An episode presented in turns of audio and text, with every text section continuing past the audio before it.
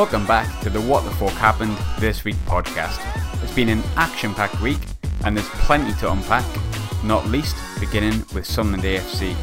I mean, who the hell is William Storey? What the heck is Rich Energy? Why the hell has been going around landmarks in Sunderland? Of course, Lee Barry has hung up his shorts and broken many hearts with it. We also ask, are Barcelona broken and how did they begin to fix it? Is Pep Guardiola a fraud or is it just one game? All that and much, much more.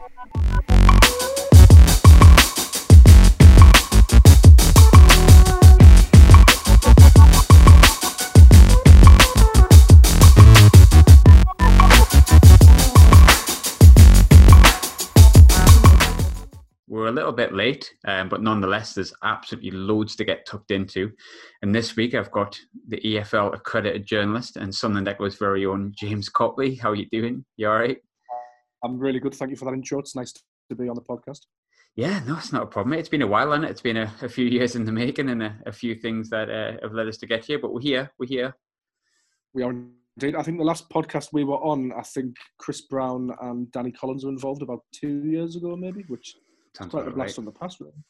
I've still got the photos somewhere. My hair's a, a bit of a shocker, like so I'll not be pulling that one out.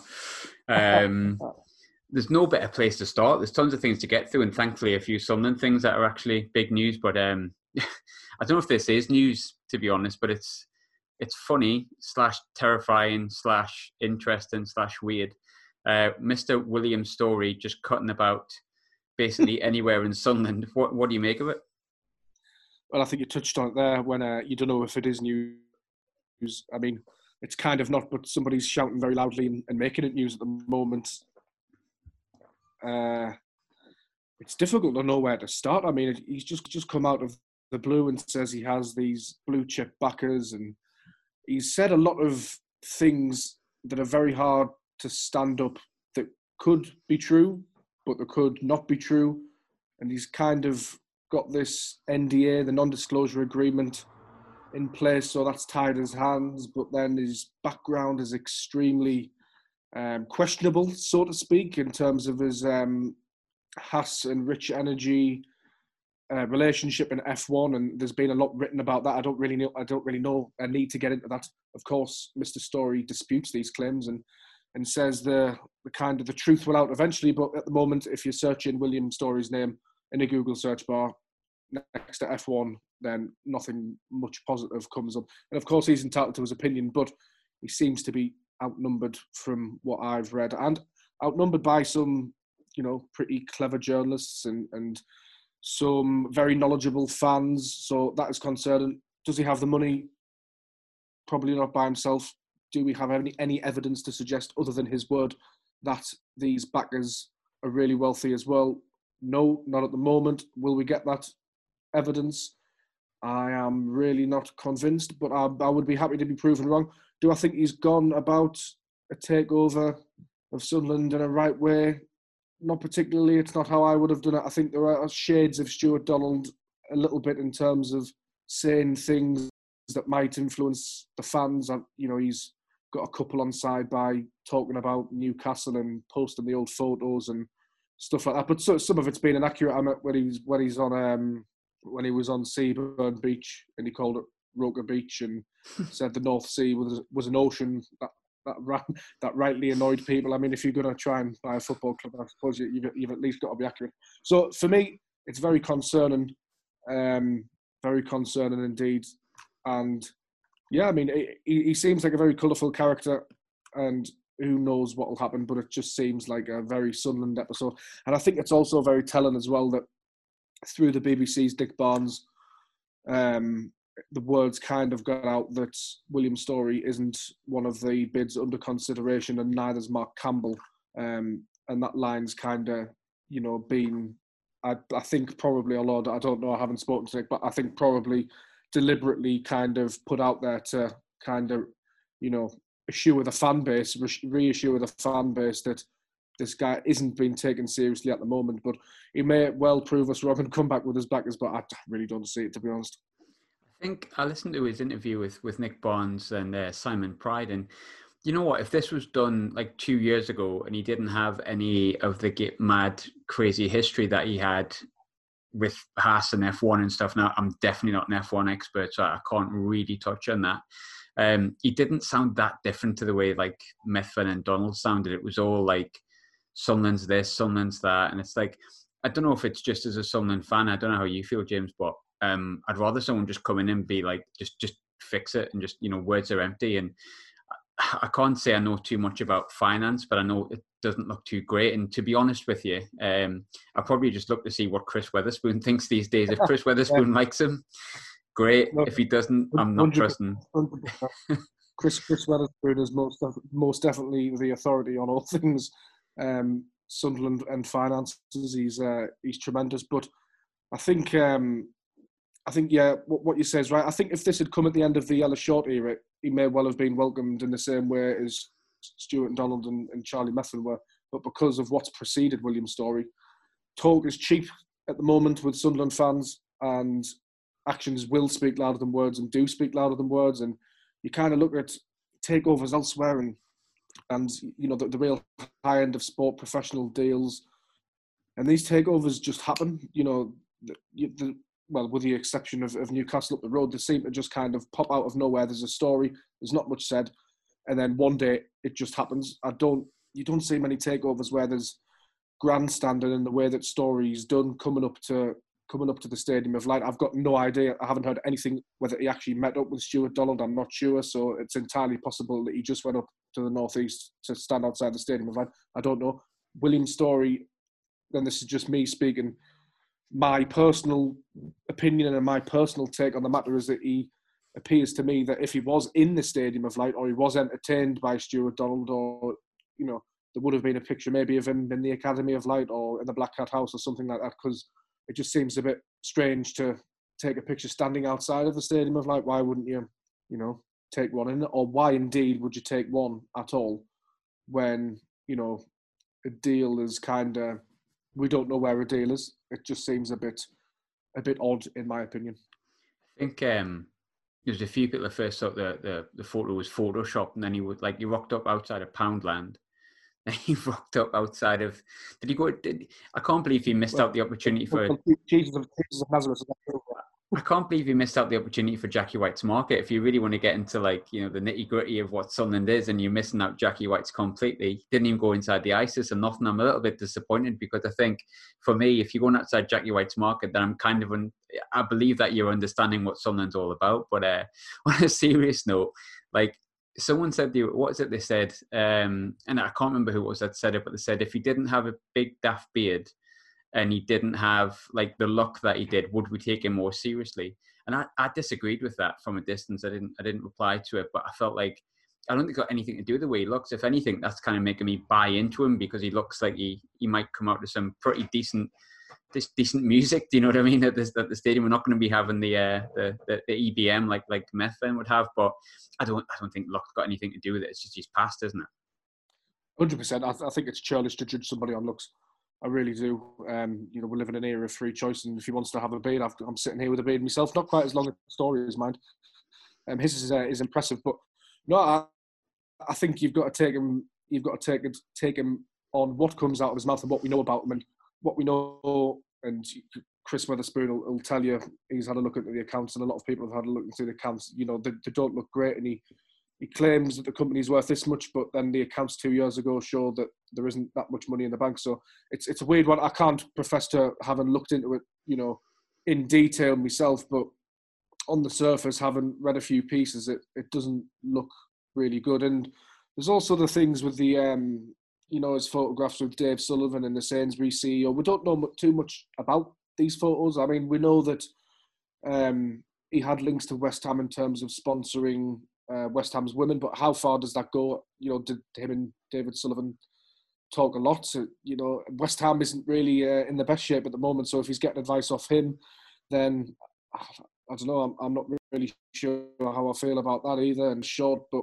it's almost like he's kind of throwing that at us as kind of, oh, look at me, I'm competent. I've spoken to the previous owner. It's like, well, for a lot of Sunderland fans, the previous owner still thought of in pretty negative terms.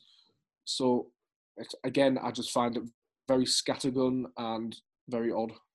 Yeah, I think that that is probably the best word for it. Is is odd, and I mean, I think some of us have had have had a good laugh at it in, in points, but then when you really look into the nitty gritty, like it's, it's a serious thing. You know what I mean? Like if he's um, there is a takeover that needs to happen, which would probably bring me on to you know what is next. And uh, there's numerous group chats I'm in where we're all Sunderland fans and we've had that discussion, and we all come down to the same conclusion that if there's going to be a takeover, it's going to be one of Storey's mates. I think there's people who still hold on to that that fantasy that FFP are going to take over. I don't think that's ever going to happen. Um, I'd love to be proven wrong. I'd love this to be sort of copied and edited and, and, and played out, and people go, ah, you were wrong, because I'll be very happy if that's the case. But I think realistically, it looks like it's going to be if anyone one of like Sartori's mates, which kind of scares me a bit because what I'm reading is that oh Sartori's got mates and he's going to ask them to do a favor. Like I don't want you to take over Sunderland as a favor. I want you to take it over as a, an actual project. But I mean, taking out the hilarity of uh, or the scariness of of uh, Billy's story, it's still really quite worrying that like the closest we seem to be to a takeover, at least in the media, it is Bill's story. Like what what's actually going on with it? Nothing's really come out because Stewart Donald hasn't even ruled out Storey at all. There's been whispers, and I think it was James Hunter came out the other day and said not happening. But Stewart Donald's actually not come out and gone, absolutely not a chance. Like we've got this one people we're speaking to, they've got a period of exclusivity, and uh, yeah, we're still working with him. He's just said nothing. He's just gone. He's turned into like Ellis Short in the, the championship season, hasn't he? Yeah, it's kind of gone from one extreme to the, the other, and you know, after the way things soured on on Twitter, which I would suggest was a um, a mutual thing that wasn't necessarily all of Stewart Donald's fault, but wasn't necessarily all of Stewart, uh, all of the Sunderland fans' fault either, as has been, you know, kind of suggested. I think it was a mixture, but lessons needed to be learned and mistakes were made on both sides. And Twitter can be a horrible place, as we know. Yeah. Um. So it's uh, it, it, yeah, it's um, it's it's a really, really, really difficult one. But on the William Storey thing, I, I just think, and the and the Stewart Donald thing, I'm just, I don't know, I'm, I don't know if Stewart Donald would feel comfortable coming out and denying stuff like that publicly. I think that's why the message probably came through, you know, Nick Barnes and, and James Hunter and, and Phil Smith. Um, I think that, you know, I think that's why I don't think Stewart Donald really wants to to be seen on social media anymore, which would be his only outlet, other than maybe a club announcement. I'm not really sure whether they would do a, a club announcement to distance himself distance themselves from that. But it is complete polar opposite to what the approach was in the beginning of Madrox's reign, where it was all you know, transparency, transparency, open, honest kind of communication, which has had its benefits. But when messages change and you know discrepancies start to arise, fans did see through it, and you know, I would wouldn't like to say it was a, a deliberate kind of thing on Stewart Donald's part, but the goalpost changed and and fans noticed, and, and fans are going to call it out because fans are extremely smart. Yeah, and I think that's one thing that a lot of people underestimate. Maybe William Storey's underestimate is that we are smart, and, and the one thing with Sunderland fans is uh, I think you can smell bullshit a mile off um, because we've had enough of it. So we we're, we're, the best at sniffing it out. We're like we're little sniffer dogs with that kind of stuff. Um, but the biggest news that came out of Sunderland this week, forget William Storey. That guy's now in the past. He probably will never be in the future. Um, Lee Barry Cattermole, one of my all-time ultimate cult heroes, and and and genuinely upset that he's he's retired, unless he's coming back to manage Sunderland immediately, which is probably not going to happen because we don't live in a utopian world. But um, ten years we had a Lee Barry Cattermole. He went to Venlo for one season. It's still kind of you could feel him missing, but it felt like he was still here because everyone followed Venlo. People were buying Venlo shirts and. And Katz is just one of those people that you know people are going to idolize. And I've got to say, you know, him is I don't know him. I've I've had interactions with him, and and Katz is one of the loveliest, nicest men I've, I've ever had the privilege to even have a conversation with. But what do you make of his retirement? Because I was actually quite surprised at 32. I think that's I think that's quite young. it, it is very young, but he had a lot of miles on the clock. Um, I think he made his first team debut for Borough at age 17 or something, and then was captain not, not long after that, which shows you how much esteem he was held in at the time, and he really burst onto the scene. There was a real possibility that he possibly even should have. I've seen it being suggested he should have gone to a couple of tournaments. When you look at the players that have been to tournaments and have been capped in that position, I'm not going to dig anybody out, but maybe there is a possibility that Cattermole, especially in the form he was under Poyet during the Great Escape season could have been in with a shout. But you know, in terms of what he means to a Sunderland fan, I'm 26 now, or 25 now. So Lee Cattermole had signed maybe when I was about 14. Um, so he's kind of there through like you know, 14, 14 to like 21 is a pretty important time in a, in a geezer's life, I would say. Not that I'm a geezer, that's just a, a, a turn of. I've always said this, but he kind of embodies the he embodies the characteristics that make a Sunderland player for me a proper Sunderland player. Like he is, he is in the Kevin Ball mold. We all know how important Kevin Ball is to the club's history. Kevin Ball is in the mold of Gary Bennett before him, and Gary Bennett was in the mold of Bobby Kerr before him. That kind of battling midfielder, hard man who loves the club, would run through a brick wall. A lot of people don't know that for a long time he was playing um, injured. I think. I think I heard that a couple of times. Such he was so desperate to, to help Sunderland on the pitch, and you know, an underrated footballer. He could get on the ball. He had a great long pass. Um, he was a driver of standards at the club. Um, he did things mostly right.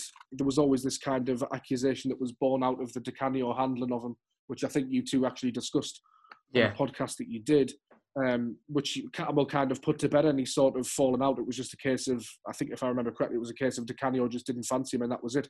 And then out of this came this Cattermole's part of the rotten core because he wanted eat, he wants to eat ketchup or something, and it's like, well, I think that kind of became a bit of a myth. And I remember when I was doing a bit for um, the podcast Wise Men Say, Craig Clark, who um, works, uh, who does a bit of stuff for, for Wise Men Say, he was with a German reporter from the uh, German newspaper Bild, and they'd come yeah. over for an interview with Cattermole.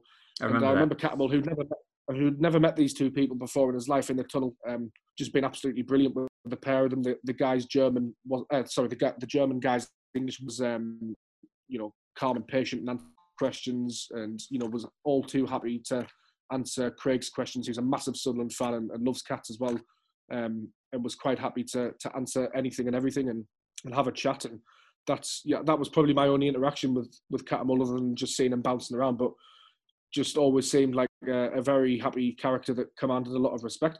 And I think um, he seems well suited to go to coaching. I think it's somebody who think I think he's somebody who thinks a lot about the game, and that's maybe not something we credit him with. I, am just it's a shame really that he, he had to leave on on such a bad season. And there will be detractors that say, yeah, but he you know he was around when you were relegated twice in a row. Yeah, fair enough, he was, but he was with the club for you know ten seasons and he stuck with us when we went down twice and he still wanted to fight. And there will be cynics that say, oh, he stuck around because he was on a wage, but uh, there's no doubt in my mind he could have left, and he, he said as much himself that he didn't want to he didn't want to end on a relegation. It's just a shame from that it, it couldn't end on a promotion. I think with uh, Kat, I've seen a few people saying that he was a uh, he was a very Marmite character, and I, I don't know. I don't really I don't really buy that. I don't think Cattermole is a Marmite character in Sunderland's history. I think he has a minority of detractors that he's that aren't too fussed on him and very much echoed what you've just said um, before that that some people think about them but i think a good 75 to 80 percent of people absolutely love cats. And i think um, talking about his interaction with with craig and his interaction with um, the german journalist i've got to say he's, he's, always been absolutely fantastic. I remembered when we um when we had Gus on this show and I think Charlie Oatway and I'd, I'd, I'd sent a text and I always get nervous when I send him a text because I'm worried in case I say the wrong thing. And it doesn't happen often. It's like four times in my life. So I'm not texting them every day. I wish I was, but I'm not. But like just little things like you might enjoy this. We'll discuss your time at um, you know, in the Poyet, which obviously I'm, I'm, sure you enjoyed. And just little things like replying back saying, Thanks so much for sending me that, mate. I really enjoy that tonight. I'll listen to that tonight.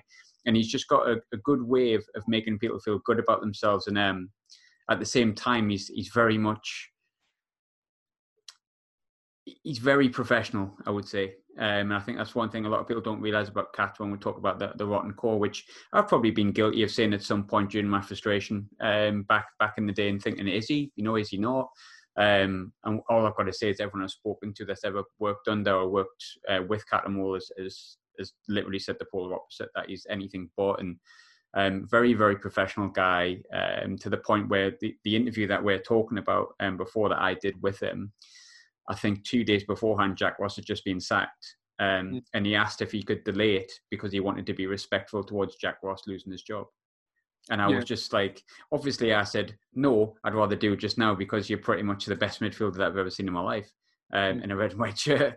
Um, but he was kind enough to, you know, I just, I remember the time thinking, wow, like, imagine like thinking of that after you've left the club. And um, yeah, he's a great guy. And I'm, I'm really sad that he's, he's retired because I think even if he came back and played for somebody else, anyone but Newcastle, pretty much, I would have probably gone and watched it if it was local. And, and you know, someone like Lee Cattermole, it's kind of like I suppose it's when like Everton lost Gravesen and you went to Real Madrid, it's a little bit different. But it's like you have this maverick that you just love and someone that really embodies like old school football, the shorts up high, the the swashbuckling tackles, everything that goes with him. And I think with Cats, I've probably complained about him sometimes when he's been on the pitch, but you don't really realise what you've got until he's gone.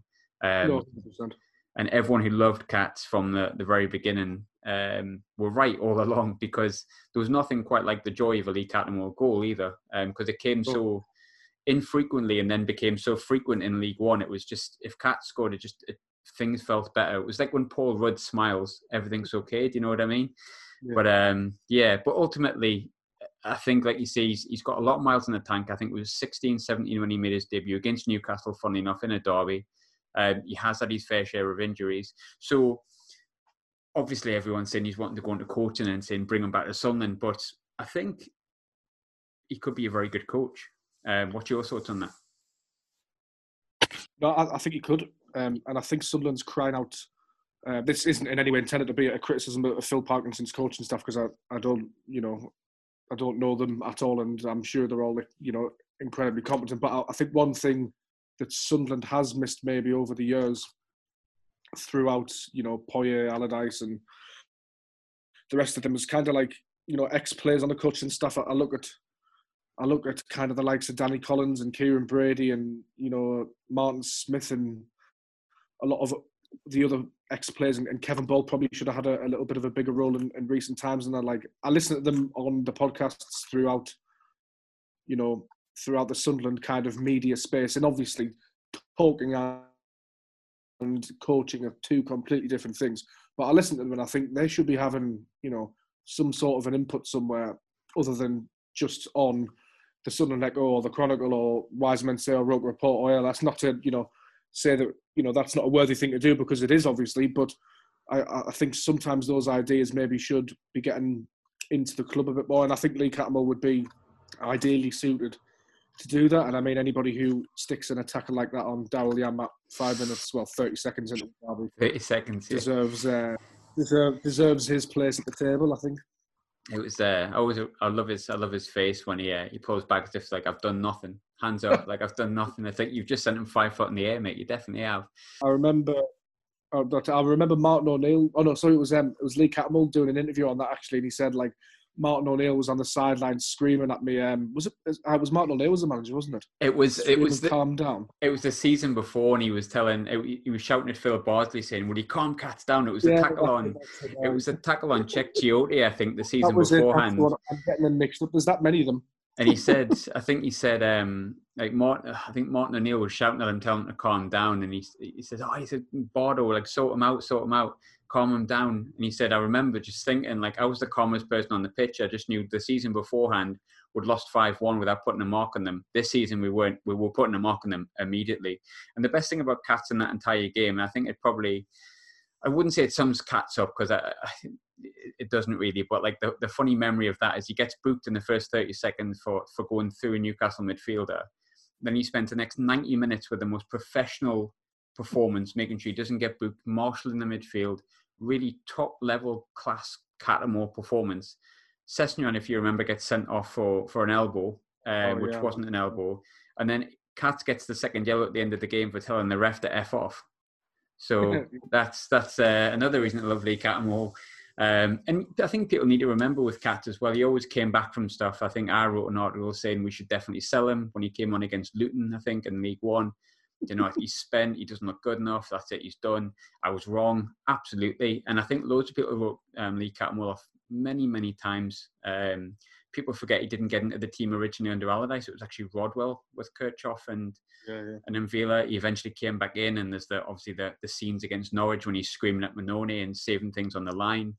There's so many times Katz has been wrote off, and off the top of my head, the bad seasons Katz had, the championship season was poor, Yeah, but was. nine nine out of ten or whatever seasons it was is is really not too bad, especially from a Sunderland perspective. Um, moving away from Sunderland slightly, obviously I'm back up in, in Scotland these days, uh, very very recently. Happy to be home. Um, with with Scotland though, not, not all is well in the the Scottish Premiership. Things have gone a bit weird. Um, Aberdeen Celtic called off. Few games called off recently. Uh, goalie going away to Spain. Should have came back in quarantine. Didn't actually played in the game. I suppose I feel closer to that league because of where I live and, and where I've lived for so long. So I'll I'll come to you as a neutral. What do you make of the absolute batshit craziness and complete ability of Scottish football to just press the self-destruct button when they really don't need to? I think it's it's absolutely crazy. I, I agreed with Neil Lennon's sentiments, who I thought handled it very very well. He was furious about how can he, you know, legislate for the, the actions of an individual who, you know, wasn't forthcoming with the truth. I think it's it's harsh on Celtic. And then listening to Pat Nevin on on Radio Five Live, who was very eloquent about it and kind of the, the guidelines can sometimes be a little confusing. We're allowed back in bars and we're allowed in bubbles and guidelines are different up north to what they are down south, and kind of felt like Nicola Sturgeon was maybe grandstanding in the way that Matt Hancock was when he, you know, football seems to have become this battleground, and when Man, Matt Hancock criticised footballers for for not doing the part when the pandemic first kicked off, it kind of felt like Sturgeon was using this to show her strength, maybe possibly. I understand that you know everybody has to be safe, but with the six Aberdeen players and, and the one Celtic player, that's seven individuals in a in a league containing how many players and staff who've managed to um who've managed to have a brain fart and, and mis misunderstand the rules or or break the rules essentially. So it kind of feels like an overreaction to me to cancel everything. Um, but a stark reminder that you know sport and life as we know it at the moment is on a knife edge essentially, and it's it's a real shame for Scottish football. It's a great story, though. Yeah. Oh, it's a cracking story. Yeah, it's absolutely tremendous. It's uh, it's just mad. It's. I mean, I was, and it, it is weird for um people who have seen. I'm obviously I've been at Middlesbrough Women, and we've I think we played our fourth preseason game today as I was speaking on the 16th. Um, and our first game was was Wallsend, and honestly, I think some people have said like, you know, does it feel nice to be back? I think it was Michael Bowers commented said, "Are you, are you happy to be back?" He said, I'm, "I'm jealous of that," and and absolutely, I'm in, I'm in such a privileged position that I can watch live football at the moment um, and watch it, you know, up close and, and film it and edit it and, and really feel like essentially for me, sport is back because um, I'm I'm with my team. But um, it is still weird, like going into the Wallsend game, and it's obviously continued on since. There was a, a temperature check sort of from the beginning. Um, first thing when you walk in every game the weirdest part was there's people walking around the pitch at half time with like Ghostbuster esque like backpacks on, full of like sanitizer, just spraying the goalposts and spraying the balls and anything that you can possibly touch and just spraying. Um, I'm obviously filming games in a in a mask half the time, sanitizing right, left, and center. Players can't actually get in the dressing room; they're having to turn up in kits, and I, and I know it's a bit different at the level we're at at the moment compared to you know the Premier League and things like that, where they can afford tests and whatnot.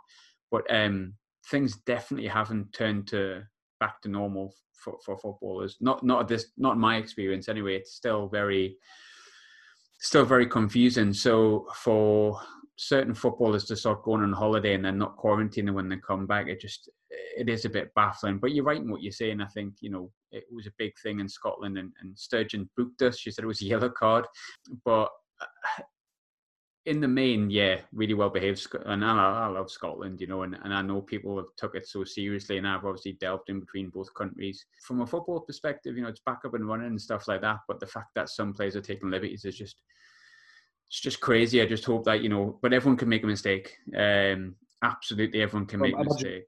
Imagine being those seven players though, and it just ruined Scottish football for the entire country. I mean, f- football's mad in Scotland. The, the, crazy fan base up there. Like all Scottish fans I've met have just been like crazily passionate. Imagine being the the, the imagine being Bolingoli and then the, the six Aberdeen players that have ruined football for an entire country. They must be feeling extremely low at the moment, and Aberdeen are going to get some stick. oh yeah, Aberdeen will be getting it for a while. Um, the the funny thing is, and I mean, everyone's so excited for it to come back. I've got a friend who's a Hamilton fan, um, guy called Ben, and, and I think his photo went kind of viral. He he saw them in a a preseason game. I think they were playing at Hamilton, and the only way he could get to watch it was from a hill. If you got a like a Tesco shopping trolley and stood on it with his mates, um, and it became like a viral, funny photo. But like that, from what I know of Ben, you know, I don't I don't know him as well as some people, but obviously I've spoken to him quite a while, and definitely during the pandemic in the same sort of areas myself. Both just just finished university or currently in it, and um, it wasn't like a oh this is going to be funny and get me loads of likes on Twitter. It was literally just like how can I watch Hamilton at home?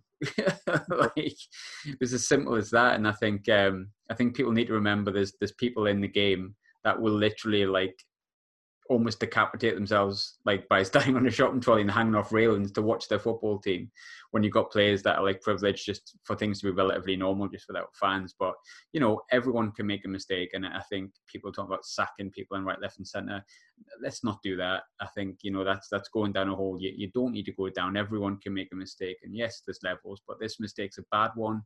It's really really not a good one. Um, but you know, and I'll say this: if Dominic Cummings can do it, you can understand there's been a precedent set. You know what I mean? So you can understand if he's not getting sacked by a footballer, I might be a little bit annoyed if he lost his job. Um, well, and, and, Boris Johnson's dad uh, of course. to Greece via, of course, via Hungary or something ridiculous like that. You know, Absolutely, the, of course. Political, the political power of the United Kingdom uh, set the tone, don't they?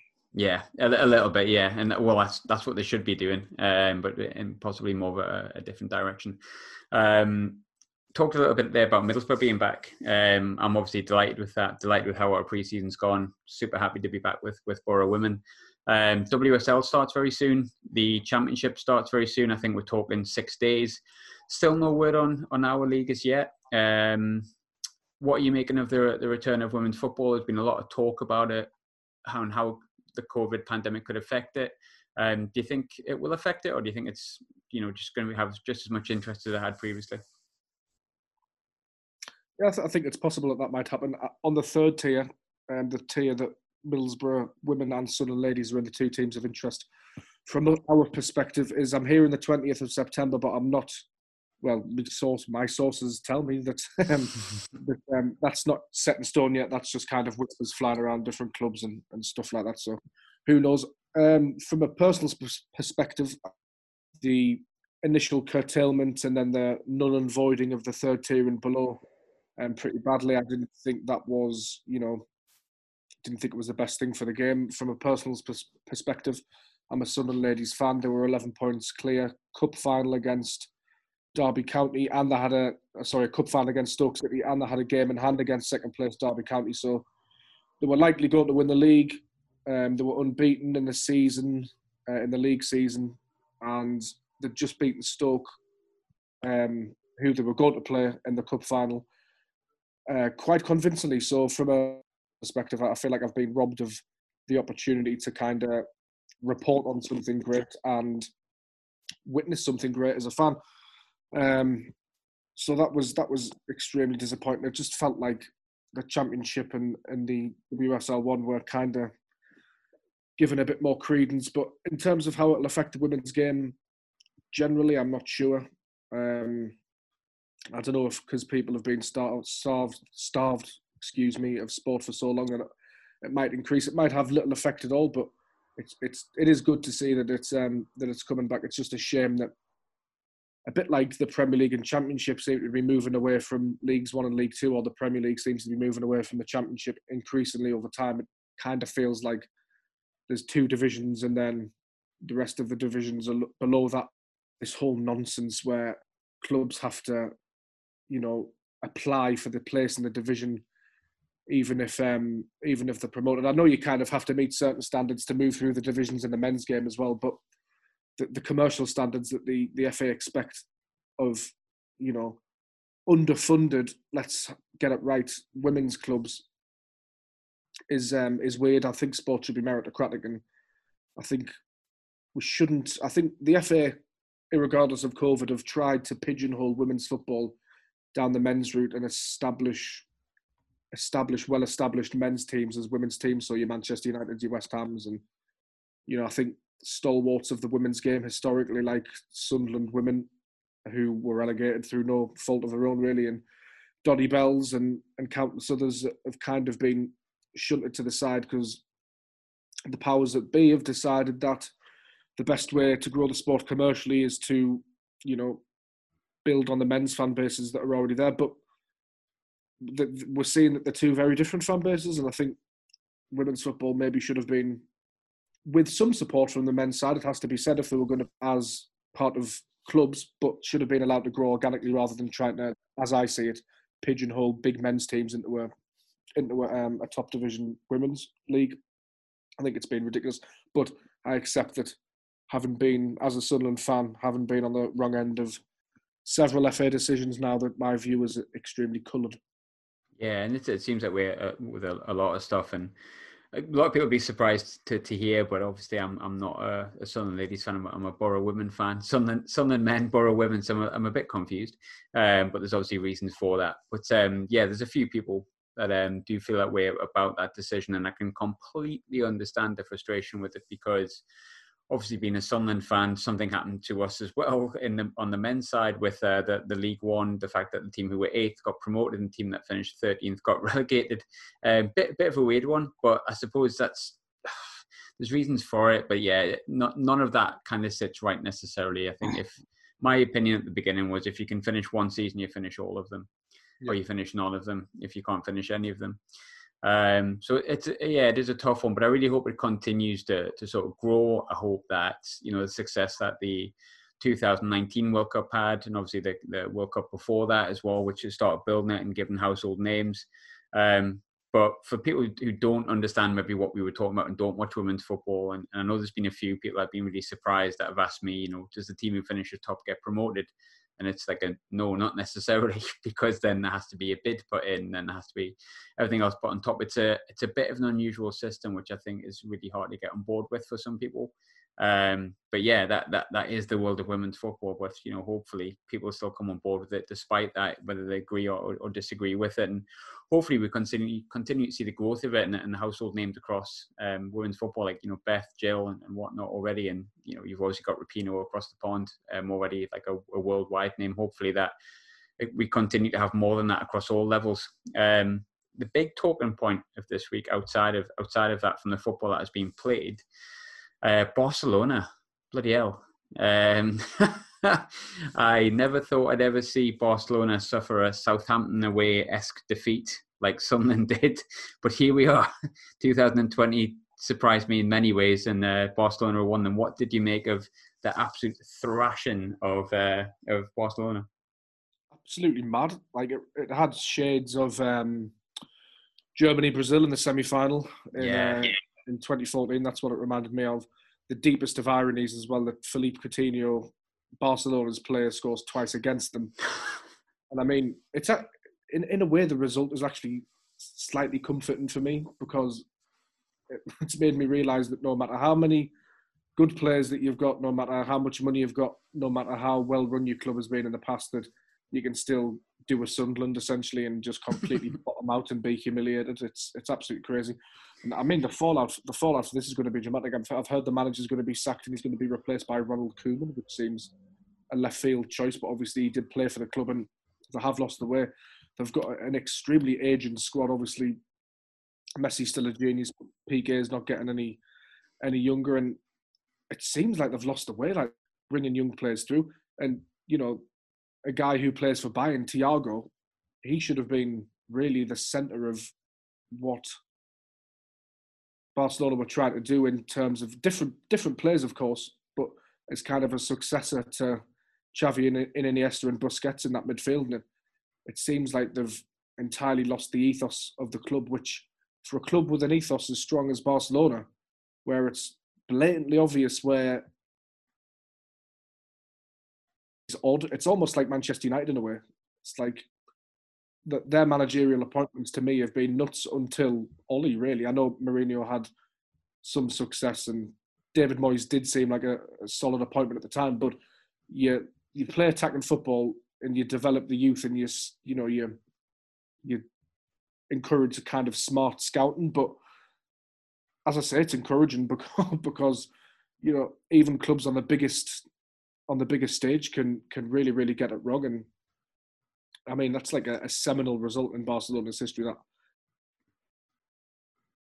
I mean, I won't be crying for the fans too much because they've still, you know, won the Champions League in the past five years and won won over many league titles and that. So I won't um I won't feel too much sympathy for them. But the fallout in terms of this, you know, quite, quite credible journalists actually um reporting that Lionel Messi wants out and then he might be coming to the Premier League, and it's like, wow, imagine that. Imagine Lionel Messi in the Premier League. It answer? Still can't answer the question of what do you do on a cold Tuesday night in Stoke though, because they've got relegated as well, which is unfortunate really if that happens oh, now. Because I always just wanted to see if that would happen, you know. But um, with with Barcelona though, the, the funniest part of that the whole thing was like the interview with Thomas Müller afterwards. And they're like, oh, you know, what, what did you think the game? Whatever, and he's like, oh, we had fun. Like imagine being able to say that about um about playing Barcelona. But that made me think there was Tony Watt, obviously, he's been a guest on the show, and he posted something the other day which I completely agreed with 100%. One of the most underrated players of all time is T- Thomas Müller. He never gets spoken about. And, and how good is Thomas Müller? And how good has he been for such a long period of time? Like, what do you think that's a, a valid point? Absolutely, yeah, 100%. Excellent for the best part of like 12, 15 years now. He's a, he's a phenomenal player. Minimal fuss, creates loads, scores a goal, is a leader. Fun personality as well, by the looks of it. And you, you don't you don't play for Bayern Munich for that long, um, unless you've got something about you. He's won the World Cup. He's won the Champions League. He's Mr. Bayern Munich really now, isn't he? Now Philipp Lahm's gone absolutely Pretty tremendous way. And then you've got Lewandowski as well. Yeah, I've got Lewandowski. Yeah, no, I, I saw that. I saw that. That fell so flat. Great personality with Lewin, uh, with uh, with Thomas Müller, but I've never seen a joke fall more flat. If anyone hasn't seen it, he calls basically calls Lewandowski Lewandowski. Nobody gets the joke or finds it funny, so he says it again. Still, nobody finds it funny. He says it one more time, then clicks. Nah, this is not actually that funny at all. Um, I don't know what that says about you know people who say the Germans have no sense of humor. I, have been very much proven that that's not correct. But um, I think I think Thomas Müller might have been living up to the stereotype there so slightly. Um, but yeah, you know yeah, what? I, I, thought we. You know, when it comes to like when it comes to Bayern, I think a lot of people have had the fallout with um, Barcelona, but at the same time, Bayern going from strength to strength, really kind of building that team now that has quality all the way through it, but loads of experience, loads of good young players. Obviously, you've got the young left back whose name completely um, escaped me, Alphonso. Is that Alphonso? But nonetheless, um, Alphonso, yeah. yeah, I thought it was. Um, talking about the Champions League, final thing to kind of touch on, I suppose. I don't know if this is a ridiculous claim or if it is a valid claim. Guardiola is he is he overrated? It's very, very difficult to say. I think, I d- I don't know. I think he's achieved so much in his career, and that Barcelona team that he had for like three or four years was just out of this world, unbelievable to the point where I've never seen anything like it. Or yeah. since that that measure of control on a football game is just crazy. Aesthetically, probably the most pleasing team I've ever seen a player ever in his pomp, with arguably two of the top ten greatest players ever, Xavi and Iniesta, in their pomp as well, is probably something you know we'll never see. So he had the tools to make things great, but then you listen to those players who also say he's the world's best ever coach. So then they know the football. He was a great player as well. I think maybe he's been hampered by the early success that he's had. He did. He's won titles at Bayern. He's won titles at Manchester City. He has had a lot of money to spend. And if you look at Jurgen Klopp's net spend and what he's managed to in, in that, there also has to be something in the fact that he's completely botched a winnable game against Lyon, and that no manager, no matter how much he's won, is above criticism. It's it's more nuanced than him being overrated or a fraud. It really that really ticks me off when people call him a fraud. You know, you're entitled to think that he's overrated, but the man's not a fraud for God's sake. And maybe he overthinks things too much, and maybe he just needs to simplify it. I think there's something to be said for the Brian Clough way of doing things, where it's just kind of well, keep the ball on the floor, and if you've got good players, you'll win games. City probably have some of the best squads in the world, um, but he will always come under criticism because he spends lots of money. He's at clubs with lots of money, and he's never really kind of built the club up in the same way that Klopp has at Liverpool. Because you look at the squad that Klopp inherited at Liverpool and where he's managed to get them to now, it's with the with the net spend is like absolutely crazy. I know it ended badly, but Pochettino at Tottenham um, didn't win anything either, but took them, you know, pretty far on the verge of a, a Champions League win. So I think in, in a way, it's whole high end manager. He's such a top level manager that he's probably well, I, I very much doubt he's ever going to like invest in a project um, that's going to take you know six years to get a club to the Champions League final or to a Champions League um, qualification spot. I think it's very different, but I think with everything there's, there's there's middle ground. He's definitely not a fraud. He's probably not overrated. Do we have massive expectations of him because of the money he spent? Yes. Has he underachieved at City? I think you have to say yes. Yeah. In terms of the Champions League. Yeah, I would say so too. I think, um, but I, I, feel like he's he's achieved so much and he's done so much um, so early in his career, and he's so highly rated that any mistake he makes is kind of news as well. So it gets like yeah. magnified. Also, I think. Um, do I think his time at Man City's up? Not not really. I think you could still go another season and you could prove all of this completely like futile and and win absolutely everything, and no one would be that surprised goes another season without winning anything. Um, I mean, obviously he's won the League Cup this year, but I mean like the Premier League and and the Champions League, and then do you start looking at you know where to go next and does Man City move on? But the question is, where do you go from Guardiola? You can only really go, in my opinion, to Klopp or maybe Tuchel, and they're not going to leave what they've got to go to City. It's just not going to happen. You're going to have to pay them like billions of pounds to even for them to consider it. So realistically, is he a fraud? Is he not? Is he eh, underachieving? Is he achieving? I think Man City are probably best to stick with him regardless. It's it's one game, realistically, just a really bloody important game, unfortunately, for City. I think on another night, Sterling puts that chance in, which, you know, let's be honest, Sterling puts those chances in on a weekly basis. He's got like 20 odd, and nearly 30 goals a season, I think. I could be wrong. Um, that goes in the back of the net. It's a completely different conversation, and all of a sudden, it's can Manchester City win the Champions League once and for all? Football's fine margins, um, and no one's immune from that. Hundred percent, and if if you look, hundred percent agree with that. Um, summary: If you look at you know, if you look at the greats of the modern game, Bill Shankly, Brian Clough, Jock Stein, Alex Ferguson, Jurgen Klopp, Phil Parkinson, uh, Phil Parkinson, Zinedine Zidane, you know, Sam Allardyce. They've all lost big games at important times. Like yeah. it happens. It happens. You know, there's. I remember Fergie getting hammered for some of his tactical decisions in the Champions League. Was a, a very vocal minority, especially in the days of social media. And I think sometimes you've you've got to take a step back and think like, is what I'm reading like right-minded? No, and like calling calling Guardiola a bold fraud, which I hear on on Twitter all the time, is it's just not to be taken seriously. And I feel kind of like kind of football coverage online in terms of Twitter from very vocal minorities of fans kind of tends to dominate the narrative now, which is a shame because as a fraud. He's just not. And probably 10 minutes in the company with Guardiola would convince you that he's not a fraud, where he would get all of his medals out on the table do some keepy ups, blast a volley in the top corner, you know, from the halfway line, and that would be the end of that. It's just it's monumentally stupid some of the some of the things that people come out with on social media, but we've all been guilty with it. Yeah, absolutely.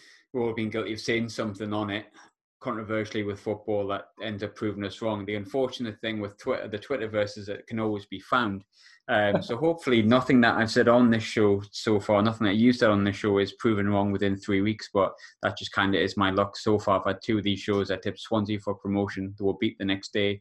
And I think my other, I tipped something else to happen. I think Rangers doing the league, which I'll probably be proven wrong with. But um, James, honestly, thanks, mate. It's really good catching up again. Uh, thanks for catching up with me and chatting about the week in football, so to speak, and um, effectively go and buy yourself a kind of rich energy, uh, see what you think, and uh, who knows what's in that drink because it could be anything. Yeah, hundred percent. False promises. Maybe that's what's in it. Yeah. But, um, thanks, thanks for having me. I really appreciate it. It's been uh, it's been good to chat again. Pleasure, mate.